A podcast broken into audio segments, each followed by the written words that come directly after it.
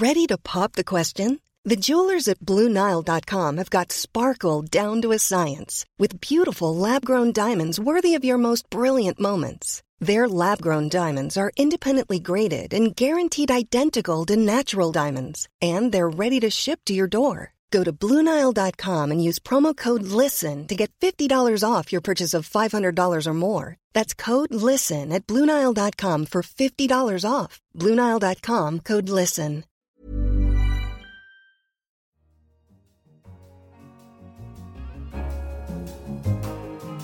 Hello, you're listening to Babbage, our weekly podcast covering the world of technology and science. I'm Jason Palmer, an editor of The Economist's daily briefing app, Espresso.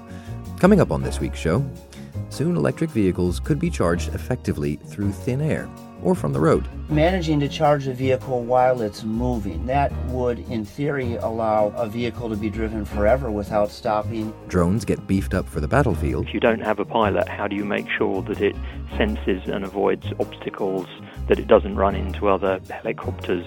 or drones, uh, and that it's capable of dealing with emergency situations. And an unexpected visitor arrives in our solar system. It's the first time that we've spotted anything in our solar system that originated from outside it. First up, drivers of electric cars may be making the world a little less polluted, but the cables from charging points are adding a little clutter to city streets. More crucially, though, there's always the worry that there won't be one of those charging points nearby. So, engineers have been thinking about refueling electric vehicles through thin air. And thanks to a process called electrical induction, it seems that's possible. Technology writer Ben Sutherland is here to explain more. Ben, uh, on the surface of it, it seems simple. You've got a coil of copper wire in the ground, run a current through it that induces a similar current in, in a conductor, you know, sort of nestled in the car somewhere. But but wireless charging is not. Uh, you don't get them kind of rolling off the factory line this way. How how is this actually done in an, in an aftermarket way? Yes, well, you you essentially have to uh, purchase the kit. There are a number of, of companies that are uh, designing and starting to manufacture these kits. For the moment, there's only one company that's actually selling them. It's a Virginia firm called Evatran. But uh, these companies, including Evatran, are, are beginning to sell and license the technology to car makers, a number of which are expected to be offering this as a factory option within within a year or so. They include Audi, BMW, Daimler, Ford, Jaguar, Mercedes Benz, and Volvo. The, the, expected cost is probably going to be about a couple thousand dollars. So, what what about measures of efficiency? Right, the only reason we get an electric car in the first place is because it you know sort of helps with environmental concerns and so on. Is it, is it efficient yet to do to do charging this way? Uh, yes, it is actually. What what the experts say, including the manufacturers of the equipment, is that about eleven percent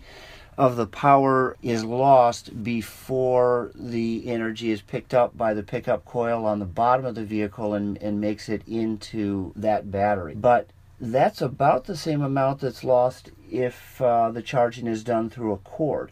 And one of the reasons for this is if you don't have the air gap, a transformer is used in the in the cabling to prevent the danger of surges from blowing out the wiring in your home or causing problems with the city grid if you're topping up your battery over say a plate that drivers would rent from say a utility company that also increases the resistance and gives you a roughly 11% loss so essentially, you're you're going to lose about that much electricity no matter which way you charge your battery. And so, how do you see the this this developing? At the moment, it's just kind of uh, buy them and and add on to your car for for home use. How do you see this becoming more widespread? Well, the holy grail that the technologists are working on is managing to charge a vehicle while it's moving. That would, in theory, allow a vehicle to be driven forever without stopping if a big enough percentage of the track is actually inlaid with coil that can uh, pass a charge through to the vehicle.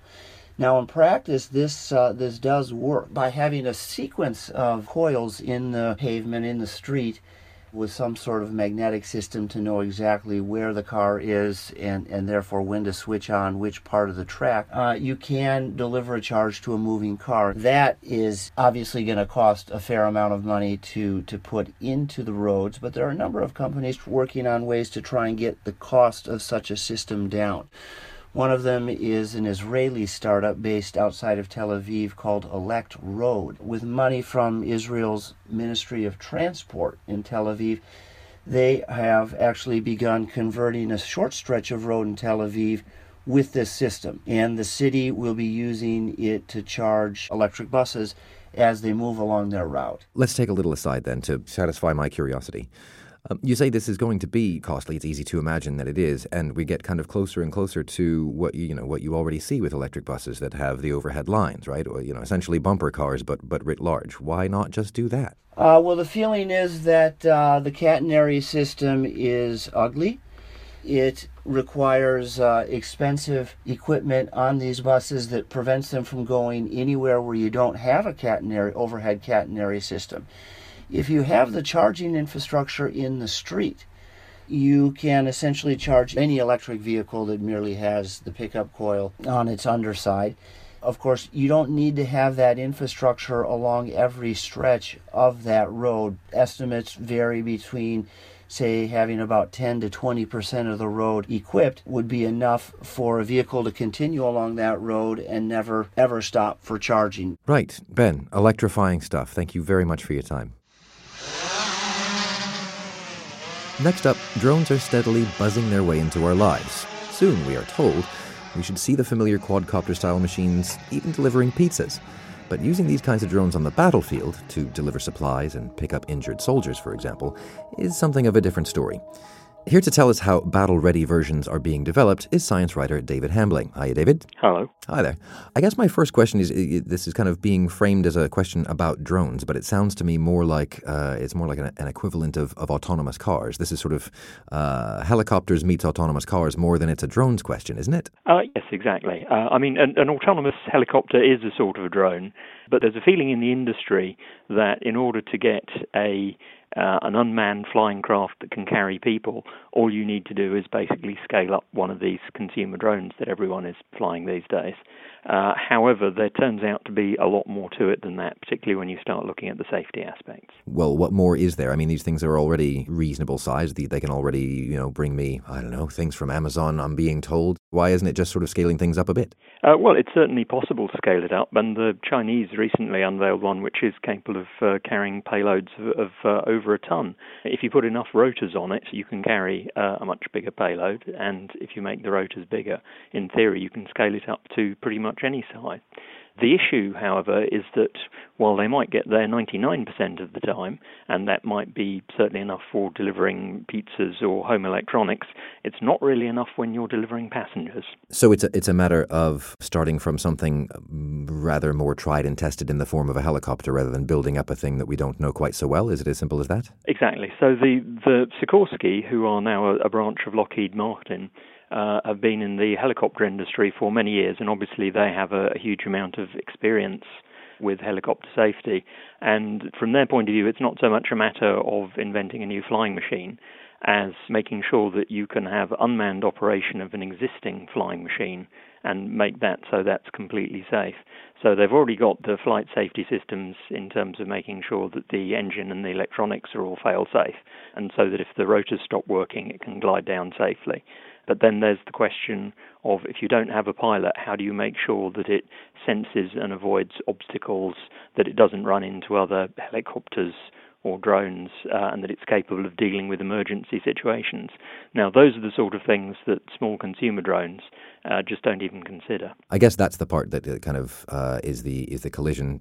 Pardon the phrasing with autonomous cars is the sort of this strong dependence on on sensors, and presumably there will be some machine vision and, and so on. Yes, I mean you, you're looking at very much the same sort of thing that they're doing with driverless cars, only on a much bigger scale.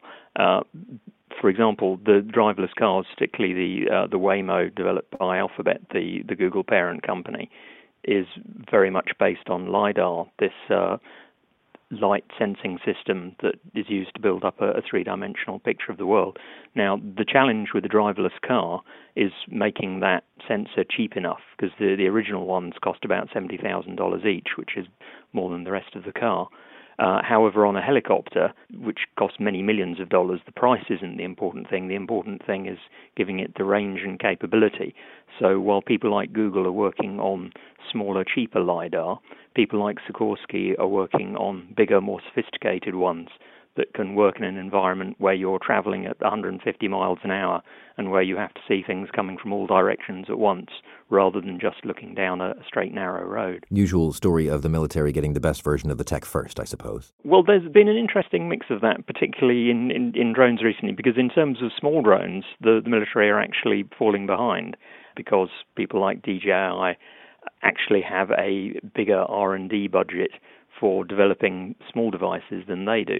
But uh, in field like this, the, the military are rather way out ahead because nobody else is putting the money into it. So they will almost certainly be the first ones to get large scale, sophisticated autonomous helicopters capable of flying in obstacle rich terrain rather than just fire, flying safely point to point. Um, is, is, this, uh, I'm, I'm, trying to sort of imagine in my head how this is coming together. Is this retrofitting existing helicopters or is this building up a, a, a brand new device from the ground up? Yeah, so, so what Sikorsky are doing, they're, they're taking a Black Hawk helicopter, which is like the uh, standard US military transport helicopter, they've got thousands of them, and they're actually taking a very old version of it and they're fitting it with what they call matrix technology. And this involves uh, a whole load of sensors, including the LiDAR, uh, a small supercomputer to do the processing, and a load of servo-driven controls, which can actually take over moving the uh, the pitch of the rotor blades and the other control surfaces to, to fly the thing without actually having anyone in the cockpit. Um, and uh, the last question, uh, almost inevitably in stories about emerging technology of this sort, when are, when are these things going to be hitting the battlefield, as it were? Uh, difficult to tell exactly when it's going to be hitting the battlefield. It will be flying for the first time next year the path ahead of that, really, it's a matter of how rapidly people's confidence builds up in it, uh, because it could be fielded very rapidly. But I imagine the people who certify these things, and also the people who are going to be flown in them, are going to want to see many, many thousands of hours of successful, safe flying before anyone is actually going to want to be carried by one. Here again, uh, a story very similar to, to that of autonomous cars. So, uh, both vehicles to watch, I suppose. Absolutely. Thank you very much for your time, David. Thank you very much. And finally, an unexpected visitor graced the space of our solar system recently. On October 19th, an object of unidentified origin was spotted speeding into our little corner of the universe before it slingshotted around the sun and zoomed along towards the exit.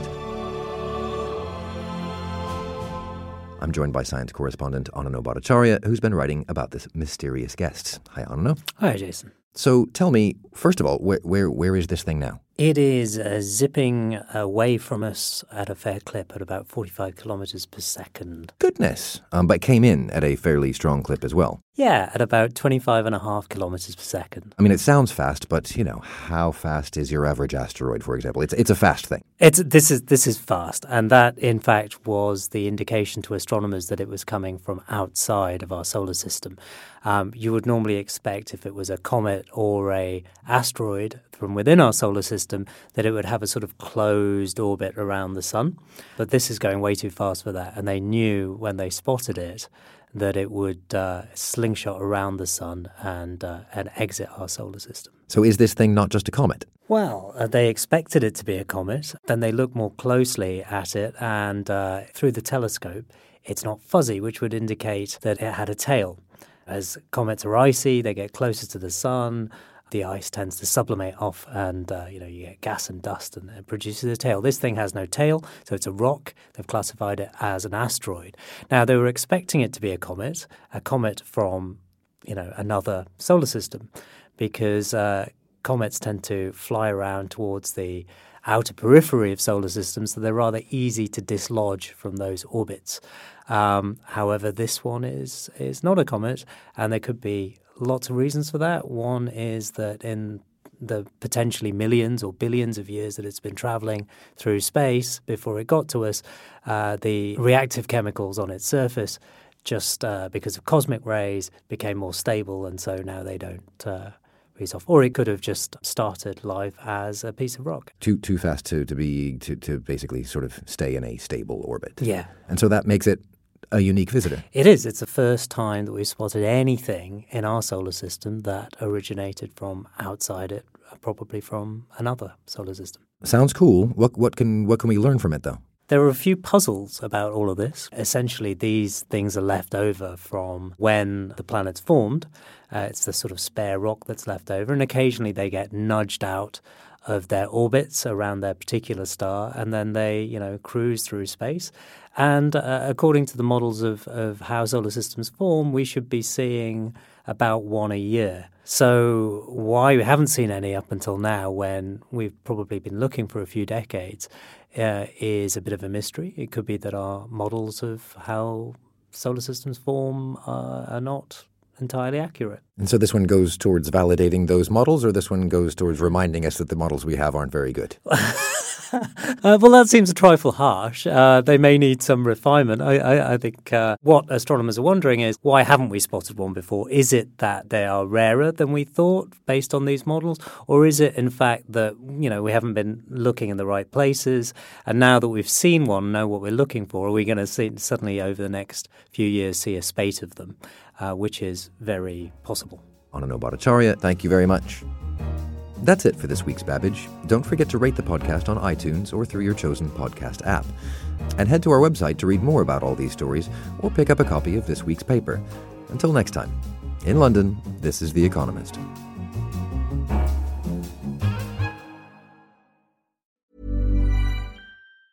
Hi, this is Janice Torres from Yo Quiero Dinero. If you own or operate a business, whether it's a local operation or a global corporation, partnering with Bank of America could be your smartest move. By teaming with Bank of America, you'll enjoy exclusive digital tools, award winning insights, and business solutions so powerful you'll make every move matter. Position your business to capitalize on opportunity in a moment's notice. Visit bankofamerica.com slash banking for business to learn more. What would you like the power to do? Bank of America NA, copyright 2024.